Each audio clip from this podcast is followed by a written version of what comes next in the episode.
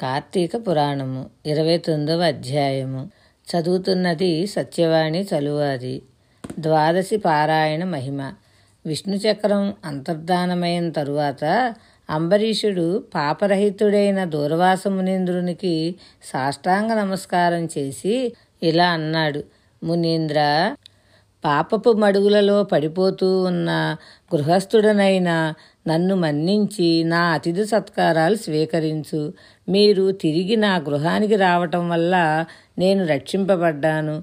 నన్ను కాపాడటానికి వచ్చారే కానీ వేరు కాదు. ప్రపంచాన్నంతటినీ వెరపించే తమకు భయం ఎక్కడిది భయం అనే నెపంతో నన్ను కాపాడటానికి మరలా మా ఇంటికి వచ్చారు. మరలా దర్శనమిచ్చి ప్రాణదానం చేశారు అంటూ ఉన్న అంబరీషుని దూర్వాస మునీంద్రుడు కౌగలించుకొని ఆనందంతో ఓ రాజా ప్రాణదాత తండ్రి అనబడతాడు. నీవు నా ప్రాణాలు రక్షించావు కాబట్టి నీవు నాకు తండ్రివి. నేను నీకు నమస్కరించినట్లయితే నీకు కష్టాలు ప్రాప్తిస్తాయి. కాబట్టి నమస్కరించకూడదు. నిన్ను శ్రమ పెట్టినందుకు తగిన ఫలితం అనుభవించాను. నా కష్టాన్ని బ్రాహ్మణ శక్తి గల నీవు తీర్చావు. నీతో నిస్సంశయంగా భోజనం చేస్తాను అని అతనితో కలిసి భోజనం చేశాడు. ధర్మజ్ఞుడైన దూర్వాసుడు దయాళుడు ధర్మములు నెరింగినవాడు విష్ణుభక్తుడు అయిన అంబరీషుని పరీక్షించాలనే ఈ ప్రయత్నం చేసి అతని భక్తిని నిరూపించి అతనిని పొగడి వెడలిపోయాడు. కార్తీకమున హరిబోధినియగు ద్వాదశి సకల యజ్ఞాల ఫలం ఇస్తుంది. సకల దానాల ఫలితాన్ని ప్రసాదిస్తుంది.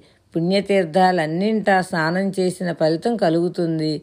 ఎవడు కార్తీక శుద్ధ ఏకాదశి నాడు ఉపవాసం చేసి రాత్రి జాగారం చేసి ద్వాదశి నాడు బ్రాహ్మణులకు దానం చేసి భక్తితో పారాయణ చేసినట్లయితే అతనికి సకల పాపాలు నశిస్తాయి. కార్తీకంలో శుక్లపక్షంలో విష్ణువల్లభ అయిన ద్వాదశి ఇంచుకంత ఉన్నా ఉత్తమ లోకాలు పొందగోరే విష్ణు భక్తుల ద్వాదశిని విడవకుండా పారాయణ చేయాలి. కార్తీక శుద్ధ ద్వాదశి నాడు చేసిన దానం పారణ మహాఫలం ఇస్తుంది. ఈ ఉపాఖ్యానము శ్రద్ధాభక్తులతో వినినవారు అన్ని పాపాల నుండి తొలగిపోయి పుత్ర పౌత్రాదులతో సకల సుఖాలు అనుభవించి ఉత్తమ గతిని పొందుతారు అని అత్రి మహర్షి అగస్త్యునికి వివరించాడు. ఇది శ్రీ స్కాంద పురాణాంతర్గత కార్తీక మహాత్మ్యమందలి ఇరవై తొమ్మిదవ అధ్యాయము ముప్పైవ అధ్యాయము. కార్తీక వ్రత ఫలము.